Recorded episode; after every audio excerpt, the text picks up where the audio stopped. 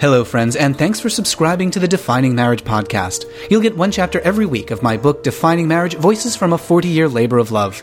Stick around afterwards for a little post chapter discussion with me and some special guests. This week we have Dustin Lance Black, Kate Kendell, Jared Scherer, Sandy Stier, Kris Perry, Paul Katami, and Jeff Zarrillo. On Defining Marriage, we trace the decades long evolution of marriage through the personal stories of those who lived through it. Defining Marriage is the story of how people from all walks of life fought to change marriage, and how fighting for marriage, in turn, changed them. Chapter 16 Love and Commitment. The FBI agents showed up at Thalia Zepatos' campaign office one afternoon with the local police chief and asked the top staffers to join them in a back room. We know that the skinheads are plotting to kill one of you, the chief told them. We just don't know which one it is. It was 1992, and Oregon's Measure 9 was about to amend the state constitution to specify that homosexuality is abnormal, wrong, unnatural, and perverse. Thalia was one of the leaders on the campaign to stop it. Thalia wasn't gay, but had been pulled into the No on 9 campaign due to her successful leadership on some pro choice measures over the previous few years. This election season was unlike anything she'd ever seen. Vandals broke into their offices, one staffer was run off the road, another had their brake lines cut. Before it had even been voted on, Measure 9 had emboldened the most violent of homophobes in the state and filled the community with fear. In the two months before the election, there were 87 reported crimes against gay men and lesbians. The worst came in September when a group of four skinheads tossed a Molotov cocktail into the basement of a home in Salem, killing the gay man and lesbian who lived there the police advised Thalia to install a chain link fence around her campaign office, so if someone threw a firebomb, it would bounce back, as long as they didn't throw it too high. This was not particularly comforting advice. Why don't you just quit? her friends asked. We can live and fight another year. But if anything, the intimidation efforts hardened her resolve. As a straight woman, she hadn't realized just how much work was still needed to protect gays and lesbians. All of a sudden, I went from being in the majority straight culture to driving around the state with no nine lawn signs and having a pickup truck following me, and not knowing if they were going to do something nasty, she said. For the first time, I was part of the other. She stayed with the campaign, successfully beating back Measure 9 by 44% to 56%. That was a relief, but she was still stunned at the intensity of the opposition. Nearly half the state was willing to call gays and lesbians unnatural and perverse, not just in the law, but in the state constitution. Something had to be done to change that attitude. The skinheads, not exactly known for their capacity for insight and reflection, were probably beyond Thalia's powers of persuasion. But she knew that the hundreds of thousands of Oregonians who voted for the amendment weren't evil people. Many of them were probably in the same position she had occupied before the election straight, privileged, unable to put themselves in the shoes of LGBTs or imagine what it was like to be persecuted. This is where most people might have bowed out. She'd won the campaign, made it through unscathed, and could have easily retreated back to the relative peace of abortion activism. But Thalia was determined to stick with this cause, even though she was straight. Now that she'd felt just a tinge of what it was like to be a mistreated sexual minority, she never wanted to feel it again, and she didn't want anyone else to feel it either. Ending homophobia might mean risking a firebomb or two, but she wasn't backing down. Thalia was a mainstay of various LGBT issues in Oregon over the next decade, she mentored LGBT candidates running for office and contributed however she could when LGBT issues were on the ballot. Then came 2004 when she worked on a campaign to block a constitutional marriage ban. This time, her side went down in flames. Voters approved the ban 57% to 43%. Thalia was frustrated by the loss and a little baffled. The campaign had done everything it could to highlight the need for marriage equality, even printing lists of all the rights that gay couples are denied to hand out door to door. They aired TV commercials featuring a judge in a law library, lecturing viewers about inalienable rights. As it turns out, those messages were a little too persuasive. The message that voters received was that for LGBTs, judges and rights defined marriage, not love and commitment. In other words, the campaign had successfully portrayed gay marriage as something that was completely different from straight marriage. There were hints of this disconnect during the canvassing, Thalia recalled speaking to voters at their doorsteps. She'd present stories about the various legal protections afforded by Oregon marriage laws, but all anyone wanted to talk about was the lesbian relationship that season on the show ER. After several years, Dr. Weaver had just had a baby with her partner Sandy. Fictional characters were resonating better than real life facts and figures. Thalia was flummoxed. What is it we're doing wrong? she thought. Why are they so engaged with that story? Although she couldn't immediately put her finger on it, they were clearly onto something important. Voters weren't engaged by the campaign's messages about inheritance law and social security benefits, but they could identify with the loving couple on television. The capacity to love, to commit, to build a relationship based on devotion and sacrifice, these were the true building blocks of any strong, stable couple, and it didn't matter if they were gay or straight. Maybe, she thought, she could figure out a way to get voters to see that gay couples want the same thing from marriage as straight couples. Perhaps then the casual homophobia of the majority might simply disappear. If gays stopped being other, then there wouldn't be an impulse to treat them any differently. In other words, Thalia had to find a way to guide voters through the same experience she'd had during that rough 1992 campaign, when she'd come to see the world through gay eyes. This time, without the firebombs. She and her husband sold their house in Oregon and moved to Los Angeles to work on a new marriage equality project called Let California Ring. It was a grueling process. Research messages, train volunteers, and conduct outreach, then test, refine, and repeat. Why do gay people get married? She asked an early focus group of straight voters. The answer was a little dispiriting. They had absolutely no idea. Or maybe they thought gays defined marriage as a political stunt. Voters had seen queers flocking to city halls in jeans and t-shirts for spur-of-the-moment licenses in 2004. That sure didn't look like a normal straight wedding, they thought. Gay weddings must be different. Whatever the case, Thalia was told, gay couples obviously wanted to marry for the wrong reasons. This was depressing, but it was at least a start. She had identified the disconnect, and now she could go about correcting it. That took the form of an experimental ad that only aired in one California county. It was called Garden Wedding, and it featured a heterosexual wedding day where everything goes wrong. The bride gets locked in her dressing room, then blocked from the ceremony by parked cars. Her veil is knocked off by an intrusive canopy, and she's tripped by a relative while walking down the aisle. The groom, moving to help her, is restrained by the wedding party as the bride sits miserably on the ground. What if you couldn't marry the person you love? The ad says at the end. Every day, gay and lesbian couples are prevented from marrying. Okay, it's a little on the nose, but after it aired, support for marriage rose 11 points in Santa Barbara, compared to no movement in the county next door. And that shift seemed to linger long after the commercial aired in 2007. A year later, Santa Barbara was the only county in Southern California to reject Proposition 8. People got drawn into the feeling, Thalia said. It was a window into where we needed to go, getting straight people to put themselves in someone's shoes. The focus testing and refinement continued, and now they could see that they were onto something. When they showed their ads to voters, Thalia could see the light bulb suddenly shine in their heads. During one session, she showed footage of Phyllis and Del getting married. On the screen, the two women gazed at each other, surrounded not only by family and friends, but by decades of unyielding devotion to each other. One of the participants, a suburban mom, was shocked. I know this sounds funny, she said, but I never imagined that gay people could get old. What does marriage mean to you? Thalia asked. Over and over and over, from everyone she asked, she heard the same response Love and commitment. Love and commitment. Love and commitment. Oh, of course. That. The years of battling over marriage in one state after another had seen the definition muddied and bogged down with so much baggage that nobody could remember what marriage even meant anymore. For some people, marriage was about acceptance, and for others, liberation. Marriage might be a hypothetical dream, or it could be a cake, or a baby, or fairness, or equality, or it might be a solution to the AIDS crisis, an ode to tradition, a reinvention of a rite, a sacrament, or a cipher, a trauma, or a salve, a tool of oppression, or a means to acceptance. But what was it really? It was love and commitment, love and commitment, love and commitment. Okay, message received. If voters wanted to hear about love and commitment, then the campaigns could oblige. Thalia, who was by now working with Evan Wolfson at Freedom to Marry, started telling anyone who would listen that they needed to ditch the commercials about rights and equality and blast voters with love stories instead. Along with Ed Murray in Washington, voters in Maine, Maryland, and Washington all faced marriage votes in November of 2012, and they would probably reuse the old failed messaging unless someone sounded the alarm.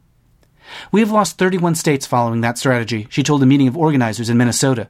They were convinced that they needed to frame their campaign around constitutional protections. Believe me, it cannot work. Thalia and her colleagues at Freedom to Marry kept pushing for change in the four battleground states, and to their relief, state leaders were willing to listen. After all, by now her new strategy had several years of research to back it up.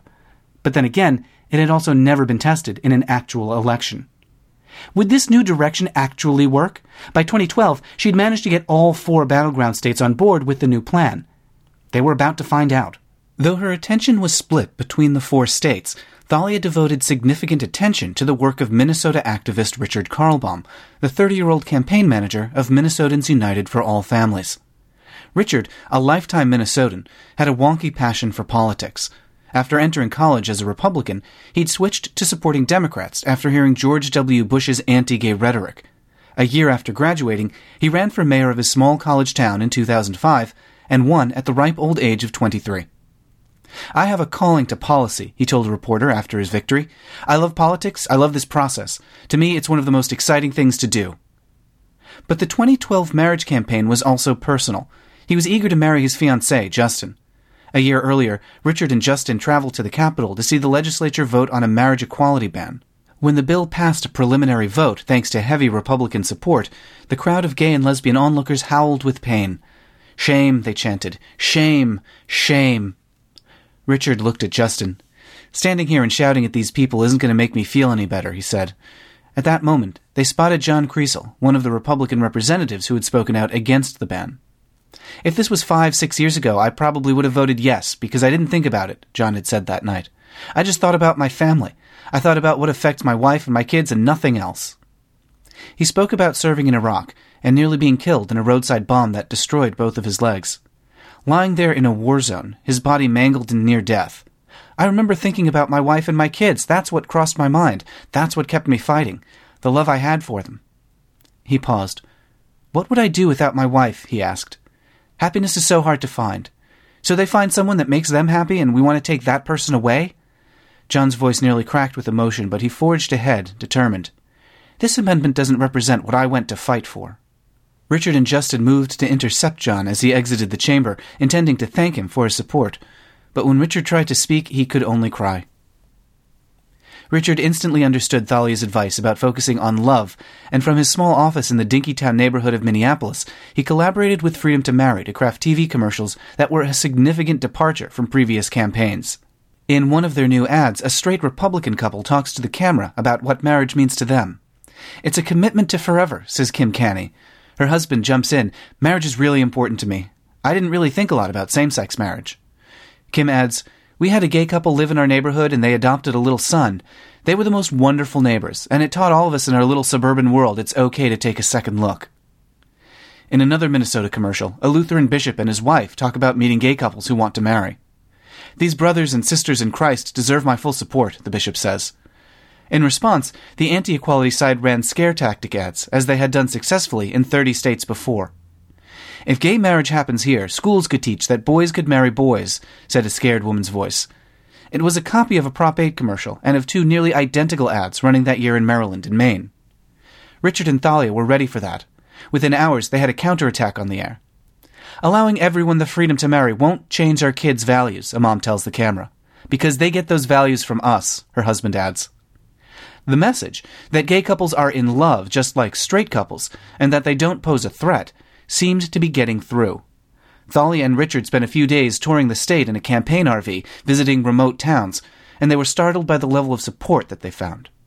Way up north in tiny Hibbing, a former iron mining outpost, the town motto, We're ore and more, there was a little rally to greet them on the main street of town. Volunteers showed up to a phone bank in a little Lutheran church, and Thalia chatted with a straight couple manning the phones learning that they regularly drove two hours to volunteer at the campaign office. From there, it was on to Duluth, where Thalia chatted with a man directing traffic for a pro equality rally at another church. He told her that the campaign had dominated all of his time the last few months, and she joked, You might be looking forward to getting your life back. I wish this campaign would never end, he told her. It has been the most remarkable experience of my entire life. Getting on the phone every single day and talking to real people about what really matters, I feel like I made more of an impact than anything else I've ever done.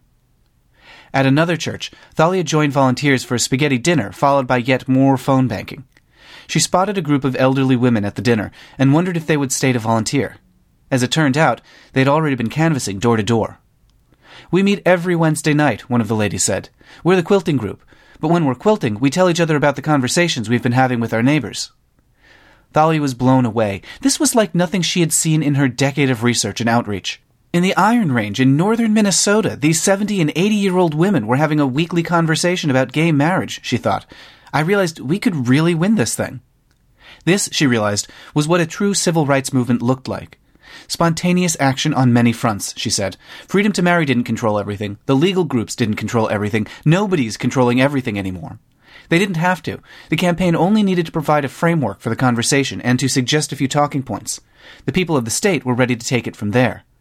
Straight voters were finally putting themselves into gay couples' shoes. Thalia and Richard returned to the city of St. Paul for election night, joining 200 staffers and several thousand supporters in a convention center to await the results. Slowly, the returns trickled in. It was going to be close. The hours ticked by with no clear outcome, and Richard kept checking his watch. They'd only booked the convention center until 1:45 a.m. Sometime after 1 a.m., he called a hundred or so staffers into a room and stood before them at a messy table covered in half-empty wine glasses and boxes of pastry crumbs. He thanked everyone for coming in an impromptu speech that he hoped would signal that it was time to go home. The fact of the matter is, it is really, really close, he said. There could be a miscount, a mistake. He glanced at his watch one more time.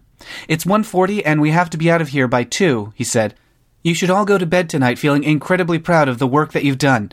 In the last seven days, we have fucking called 900,000 people. The room exploded in cheers. I suspect that we will not have a result before 2 a.m., he said, so we will have to ask everybody to leave. He reminded them that there would be a staff call at 10 a.m., and the cheers became groans. I want you to go to bed tonight, he went on. I want you to be proud of the result we have. Richard, said Kelly Schwinghammer, standing off to the side. She was the campaign's communications manager and had been furiously thumbing around on her phone for the last few moments. Now she looked up in delight. Associated Press just called it. Richard thrust up his arms and let out a scream, and the room burst into cheers and sobs and hugs. They'd won. Not just in Minnesota, following the same strategy, marriage equality campaigns had also won over voters that night in Maine, Washington, and Maryland. In all four states, the love and commitment strategy had gripped voters and carried the elections. It was just a few months later when Ken Mehlman paced in an airport lounge at LAX. He was heading back to New York after meeting with some investors for his day job as global head of public affairs for a private equity firm.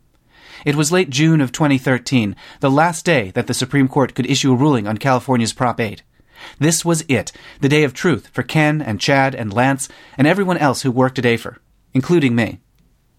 Ken was glued to the TV in the lounge, having made an airport employee switch channels from sports news to Bloomberg, provoking angry looks from the other travelers. His plane was leaving in 20 minutes, then 15, then 11. I wonder how long I can hold here, he thought to himself. And then finally, the newscaster made the call. Prop 8 had been overturned. Once in a while, a decision by the Supreme Court is etched into the granite of our history, said a reporter. Americans remain divided over today's ruling, but history was written. Most of the day was a blur. The plaintiffs were standing in giddy amazement before the Supreme Court when Chad Griffin ran over. The president's on the line, he said, tapping at his phone, from Air Force One. Hello, uh, Mr. President, said Kris Perry. Thank you so much for your support, Sandy Stier beamed. Well, we're proud of you guys, Obama's voice floated out from the phone. Through your courage, you're helping a lot of people everywhere. Paul and Jeff, the other two plaintiffs, charged over and craned their necks between the two women's shoulders. Thank you, Mr. President, Jeff hollered. I always had faith we would be here today, said Dustin Lance Black, standing in the middle of a celebrating crowd in downtown West Hollywood. I thought of Harvey Milk. We can no longer continue to demand crumbs of equality. We have to demand the full thing. Behind the scenes, AFER knew that the ruling was coming, since it was the last day of the Supreme Court session. A small staff had spent the day frantically arranging a rally, erecting a stage and lights on a closed off street by West Hollywood Park. I was there with a camera crew, doing my best to live stream the rally through the borrowed Wi Fi of a nearby LGBT center office. James was somewhere in the crowd of several hundred, and from up on the stage, I searched for his face. I couldn't find him. Today is a good day, Jeff gushed to reporters. It's the day I finally get to look at the man I love and say, Will you please marry me? I was crouched in front of the stage at the rally, surrounded by reporters and with my back to a roaring crowd. My state was one of shock. I couldn't believe we had done it. Prop 8 was gone. Marriage had returned to California. Now everyone could go have the wedding they'd always wanted. It wasn't until the rally was over that I finally found James as the crowd dispersed. He was standing with some friends off to the side. He looked calm, but I knew that a marriage rally wasn't exactly his element. James held a tiny little American flag. Chad, a master of political optics, had always emphasized patriotism in AFER's signage. And in the other hand, he tightly clutched a sign that said, Marry who you love. I felt a momentary surge of panic. Oh God, was he about to propose to me? Here? Was that sign a sign? I knew that if he was to propose, something would have to be terribly wrong. He'd be doing it because he thought it's what I wanted, not because he actually wanted to be married himself. After all, I'd been nagging him about marriage for years. Every time my birthday came, I got my hopes up, and when no proposal happened, I'd hint that I was expecting one. Though this happened several years in a row, it always took him by surprise. Why would you expect that? he'd ask, genuinely confused. Well, you know, I'd fumble, I think we've got a pretty good thing going here. So why would we get married? he'd say. We had the love, we had the commitment, and for years I kept waiting for those two things to add up to a piece of paper. But since we'd moved to LA for the Prop 8 trial, things had changed. Meeting the old guard had opened my eyes. There were those longtime couples like Phyllis and Del who managed to sustain a relationship even when marriage was an impossible joke. Nania and Janora, who proved that immersion in marriage can't sustain a relationship on its own. Andrew Sullivan, whose determination in the 80s showed me that you don't have to want marriage for yourself in order to believe in the moral imperative of equality and Tim and Juan scrambling to marry in the final moments of the Prop 8 vote count, finding that a promise to each other is the purest distillation of a happy relationship. Thalia's research had scientifically identified the heart of a successful marriage, and it was something that James and I had all along love and commitment. Most importantly, because of all those people I'd met, I'd seen that marriage, when it works, is a joint effort. It's not something that you can unilaterally demand, or that James could reluctantly relent to after years of nagging. A marriage to someone who doesn't want to be married wasn't really a marriage. The meaning lay in the agreement, the overlap of our emotions. At this point, James had transplanted his life for me, ceaselessly supported my work, and now here he was forcing himself to a rally on my behalf for a cause that he shunned. He was the one person in the crowd who wasn't there to support Afer and the lawsuit and the cause. He was there to support me. Nothing and no one else just me. For ten years, I'd craved a proposal because I thought that only marriage could make our love and commitment secure. But I was as blind to the meaning of it as the marriage movement was when it was at its worst, depending on the institution of marriage to define relationships instead of the other way around. It's just a word. A complicated, heavy, loaded word, to be sure. Inside of it lives the anarchy of Faygele ben Miriam, the strategy of Mike Marshall, the comfort that young Dan Savage felt seeing people like him, and the audacity of Clela Rorex. In the word marriage, we find Gavin Newsom's political bravado, the memory of Cal Anderson, and the sacrifice of Mary Margaret Haugen. Jared Sherr's desire to provide couples with the words to seal their bond. Marriage is defined by Dustin Lance Black's Oscar night appeal to the country and to the boy he once was. Gavin Creel's transformation under the Verrazano Bridge, Molly McKay's yearly pilgrimage to the wedding counter, and the yellowing invitations tucked into Frank Kameny's file folder deep in a vault in the Library of Congress, each ceremony a single mark of punctuation in two entire lives promised to each other. We define marriage. It doesn't define us. I knew we were in that word somewhere, James and I, amongst the activists and the couples and the decades of struggle and love. What we had could easily meet the definition of marriage, and yet, after immersing myself in the word, I discovered that I no longer needed it. I already had what it meant, and that meaning was far more important than the word. Sure, the legal protections were vital, and the stigma of discrimination was toxic. From a social standpoint, marriage equality was absolutely essential. But did my relationship to James need marriage to survive? No. All I needed in that moment was to see him, no ring, no kneeling, no pretty words, just him. I braced myself for the worst. Did he bring the friend along to take video? Was he going to try to say something along the lines of, do me the honor? Ugh, so cliche, I thought. Hey, he said, unaware that my heart was racing. Is Afer collecting these signs or just throwing them out? Oh, I said, uh, just put it anywhere. He tossed it off to the side. I think we're going to go get a drink or something, he said. Do you want to come? We got home from the bar late that night and collapsed into bed. It had been a long day for me, and right before I lost consciousness, I felt his hand rub the back of my head. You should be proud, he said, referring to my role in restoring marriage in California. I was proud. I still didn't know what to call whatever James and I had. But whatever it was, I was proud of it.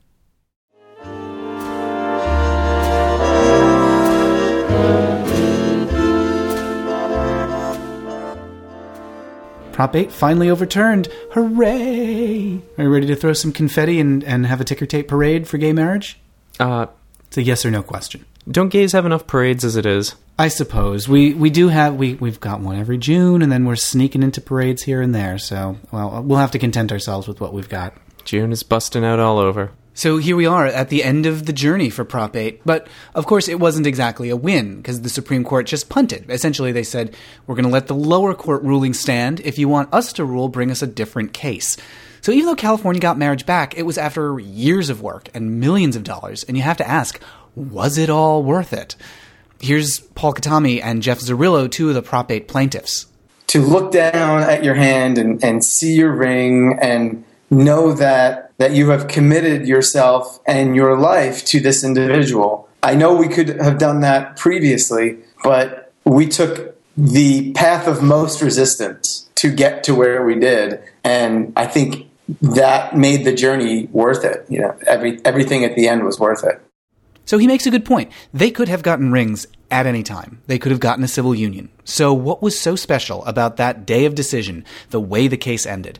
Well, to answer that, I asked a few people what they remembered from that day. Here's Dustin Lance Black. I had a more emotional reaction than I thought, and it was delayed by about a half an hour. Because uh, at first, I'm just blogging and calling people and talking to people, and then all of a sudden the phone calls stop, and you've written all you need to because there's not a whole lot to say. And then I broke down and I, I wept in my living room. You could see the writing on the wall with the language in Windsor and with what the decision in our case and that combination. You could see that this is going to be nationwide. Lance wasn't the only one who had a more emotional reaction than he expected that day.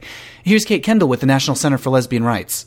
I almost felt as if the last vestiges of grief that I hadn't even realized I'd been hanging on to in the wake of passage of Prop 8 were being washed away. I was, you know, in front of the computer uh, waiting, saw that we had won, and immediately ran and picked up Phyllis, by now Del. Del died just shortly after they got married in 2008. Phyllis and Del are the pioneering lesbian activists who married at City Hall in San Francisco in 2004. That was a wedding that Kate had helped arrange. Took Phyllis to City Hall, and it was pandemonium. City Hall, it was packed.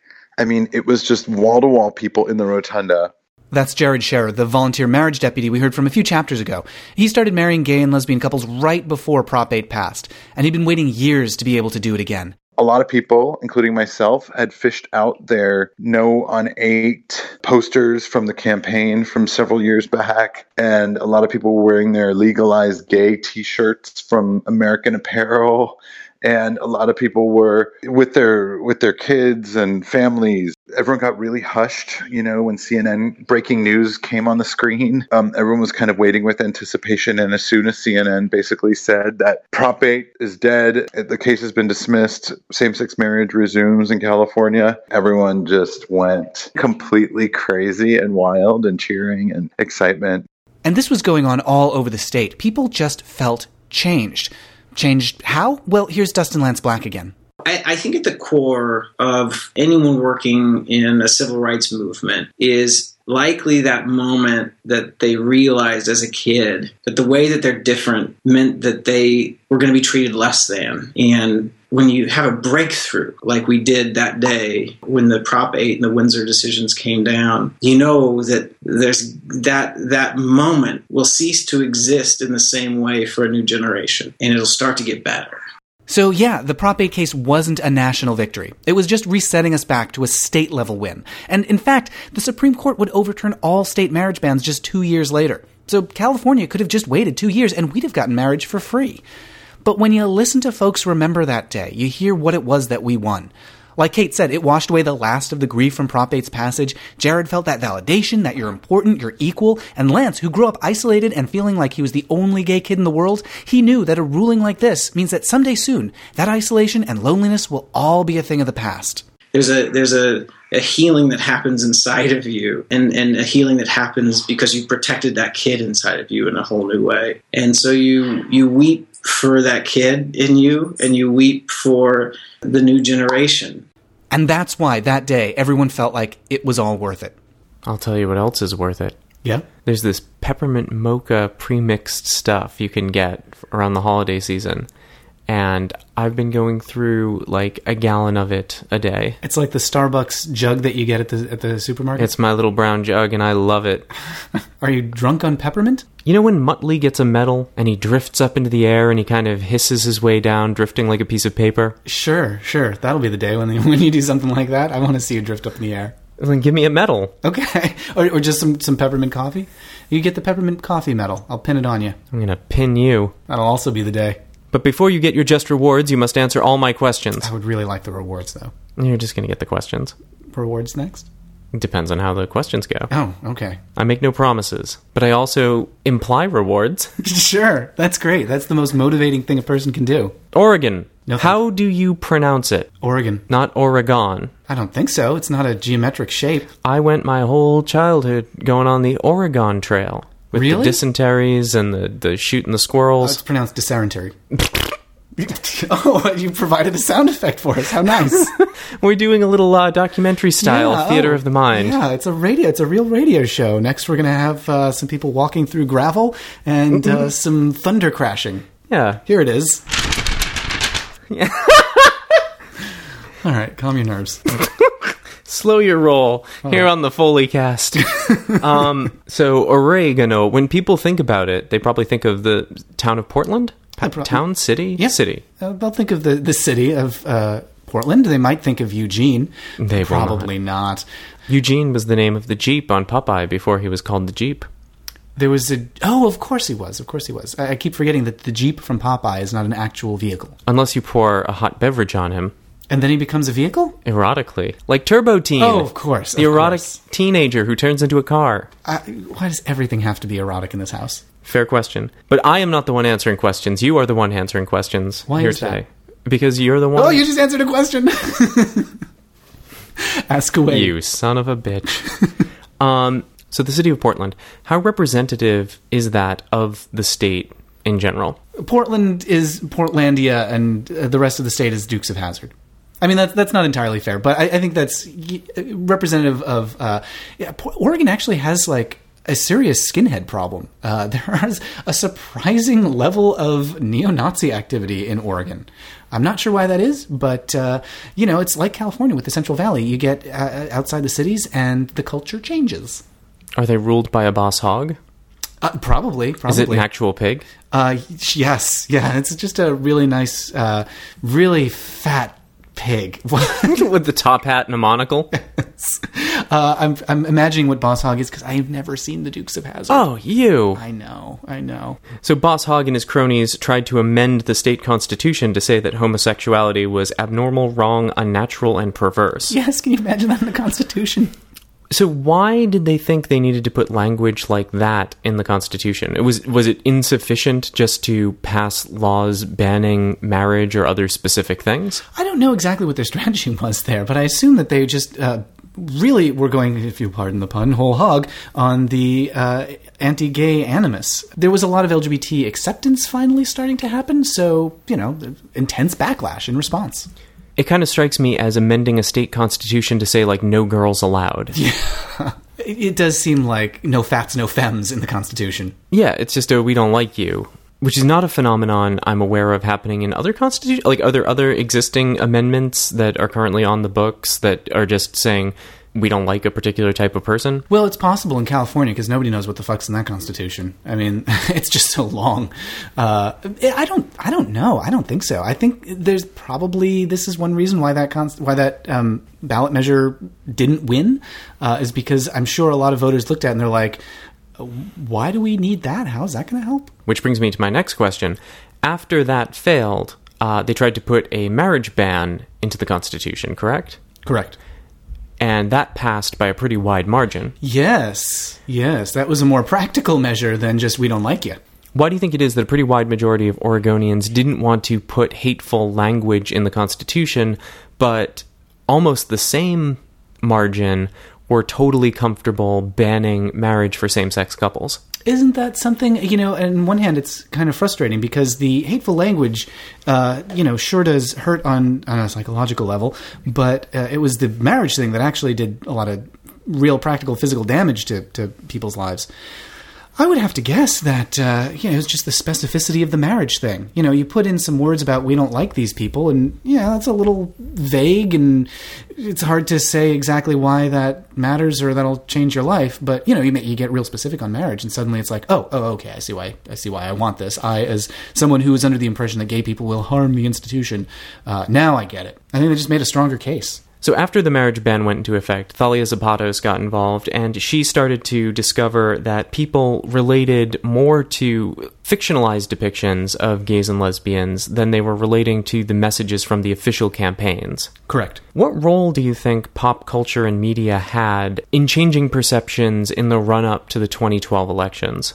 Oh, that's a good question. I would have to say probably intensely. Um, there, you know, as as you see with with Thalia, I mean, there was a period where uh, the actual work of trying to change people's minds, like the campaign work, was doing virtually nothing. Uh, it was all like all the heavy lifting was being done by like Will and Grace. Now I'm trying to think back to 2012 though, because that's a really interesting question. What gay stuff was on mainstream TV and in the media in 2012? There was obviously Modern Family. Uh, I don't know, because we were just watching Murder She Wrote reruns. That's true. That's true. And there's very few gay couples in that. There's Uh, that drag show episode where she goes to like the drag palace. Yes, there's a wonderful episode of Murder She Wrote where she goes to a drag palace in San Francisco. It's like the most fancy, ornate place that uh, does not really square with our experience of the city. But I don't know, maybe it was different in the 1980s. As far as media in, the, in 2012 to affecting all those other states that passed marriage equality, I'm not sure. That's a good question. I'd be interested to hear listeners' thoughts on on what shows might have uh, contributed to those 2012 victories. Well, also with LGBT people being such a relatively tiny proportion of the American population, a lot of people across the country may have never met an LGBT person. So, do you think that those kinds of media depictions have a significant impact on moving people's positions? I think there's two impacts there. I think one is that it, like you say, just brings them into the living room and says, "This is how gay people live." And look, it's not that debauched unless it's uh, you have to be watching, I don't know, the movie Cruising. Uh, the second thing that it does is it makes it easier for the closeted LGBT people in straight people's lives to come out. I mean, seeing gay couples on, on TV is nice uh, and does a lot of work, but actually knowing them in your life, I mean, that's huge. Uh, and and facilitating that, creating a, an environment, right, where where those people can come out. I mean, what a, what a difference that makes. You mentioned that in her research, Thalia found that some people said they didn't realize gay people got old. Why do you think it is that we don't see representation of LGBT elders? That's a good question. Uh, I'd have to guess that, for one thing, the people who are elders right now will have grown up in an environment where there was not a lot of openness. So, you know, you just would never see LGBT people of any age up until even even the 90s or so. In mainstream media, I don't know. I mean, seldom do you see old people on TV and in movies as it is. I think it might just be that we need to wait for people living their lives openly. We just need to wait for those people to catch up to old age. And it's possible that we'll see more depictions like the show Vicious. We watch the show Vicious a lot. You know, it's got Derek Jacobi and Ian McKellen. Uh, I think as people who have been open their whole lives get older, we're going to see more of them in, in on the screen. Hopefully. Sure, and you're right that we don't really see roles for older people of any persuasion, really.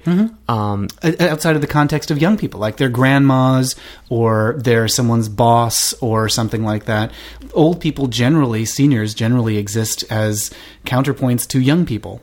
You said that Santa Barbara County was the only Southern Californian county to reject Prop 8. That's correct. So, Los Angeles County? Yeah, hard to believe. Uh, but remember, you know, just like Oregon, as soon as you get out of the dense parts, there's a lot of conservative stuff in even in LA County. I mean, that's not so surprising since it's an endless hellscape. Sure, sure. I mean, I can understand the resentment and wanting to make everyone else's life miserable. During the 2012 elections, the love and commitment strategy won the day. It sure did. Why did it take so long to figure that out?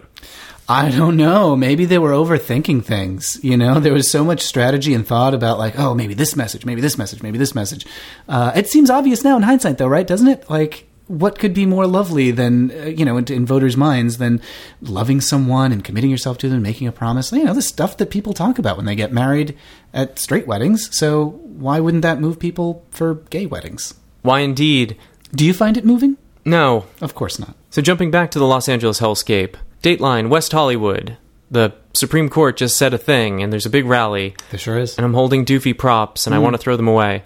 So, what I was thinking that day is that the Prop 8 win wasn't really a win, it was a punt. The Supreme Court didn't get involved in the merits of the Prop 8 case, they just said that they're not in a position to hear it. The case that was actually the big win that day was the Windsor case Sure. that said DOMA was invalid. Yeah, yeah. The Prop 8 thing was essentially shaking up the eight ball and haha, the eight ball, and saying ask again later.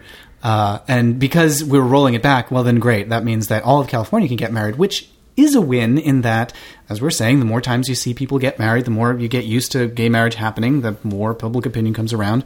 But, you know, the big, the big prize was a Supreme Court ruling uh, on Prop 8 that said that states can't ban marriage.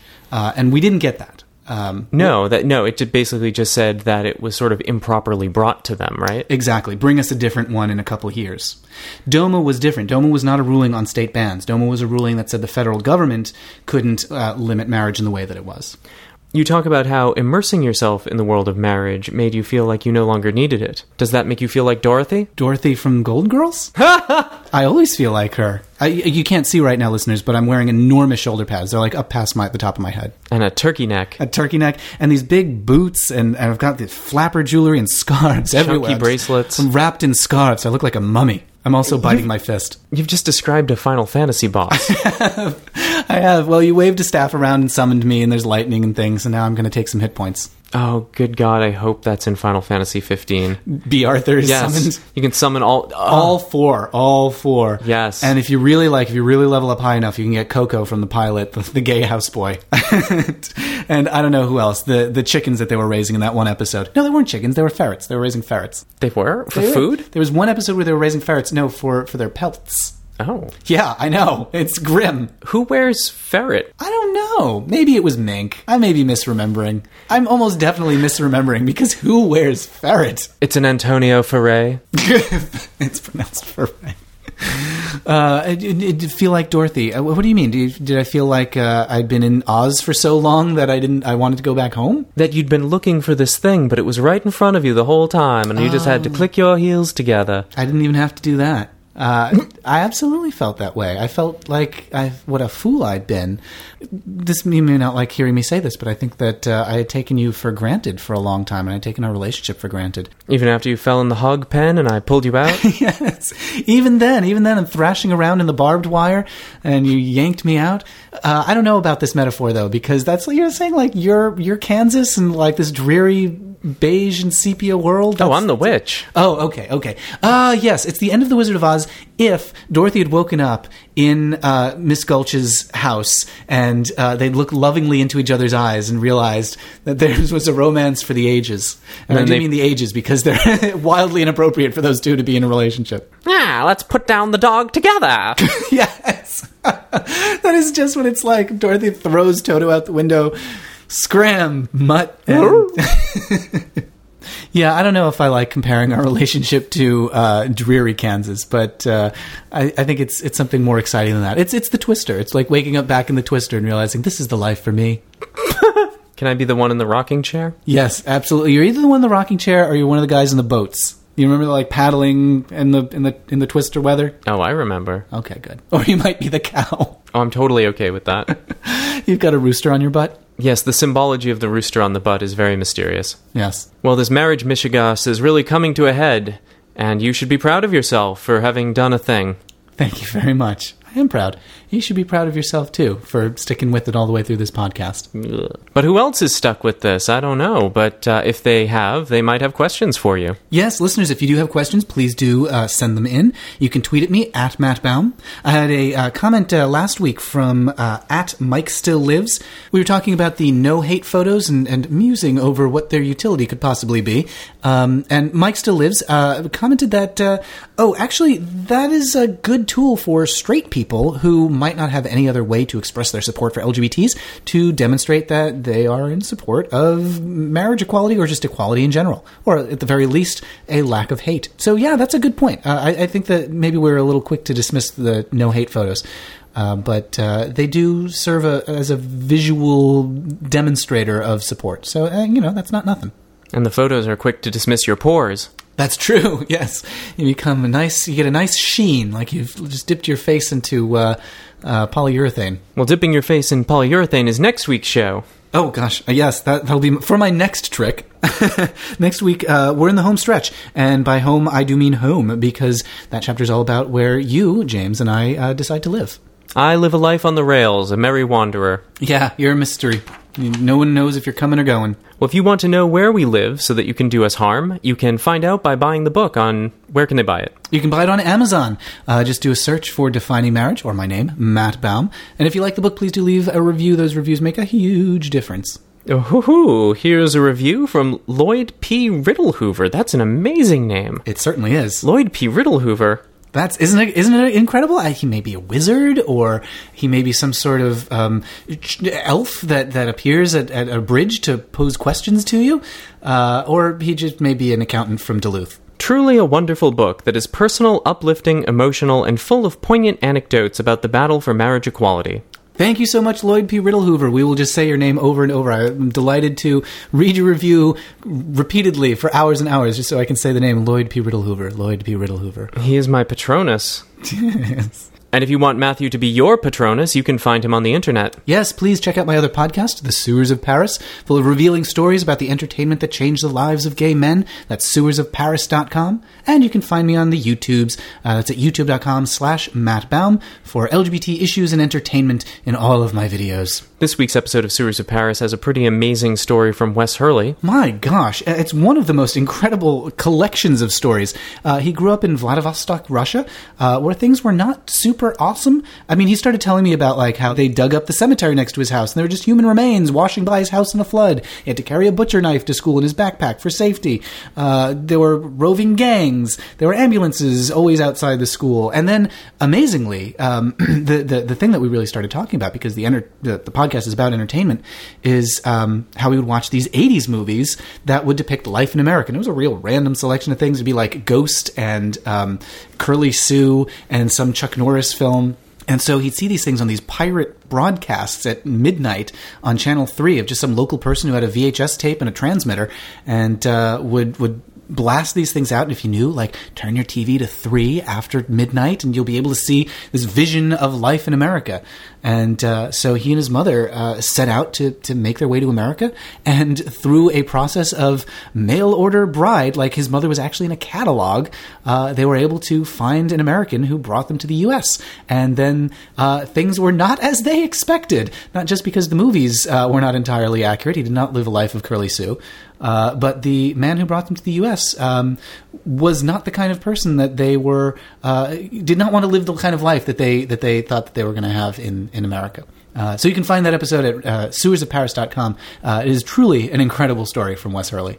He came to America and a bus fell into his building. It was the neighbor's building, but yeah, he came home one day and there was a bus sticking out of his neighbor's apartment building that had fallen off of a bridge. My God. And that wasn't in Vladivostok, that was in Seattle. In many ways, the Vladivostok of the West. Sure it is. Uh, and big thanks to uh, all the people who spoke to me this week. That's Dustin Lance Black, Kate Kendell, Jared Scherer, Sandy Stier, Kris Perry, Jeff Zarrillo, Paul Katami. Until next time, friends, by the power vested in me by the internet, I hereby pronounce this podcast over.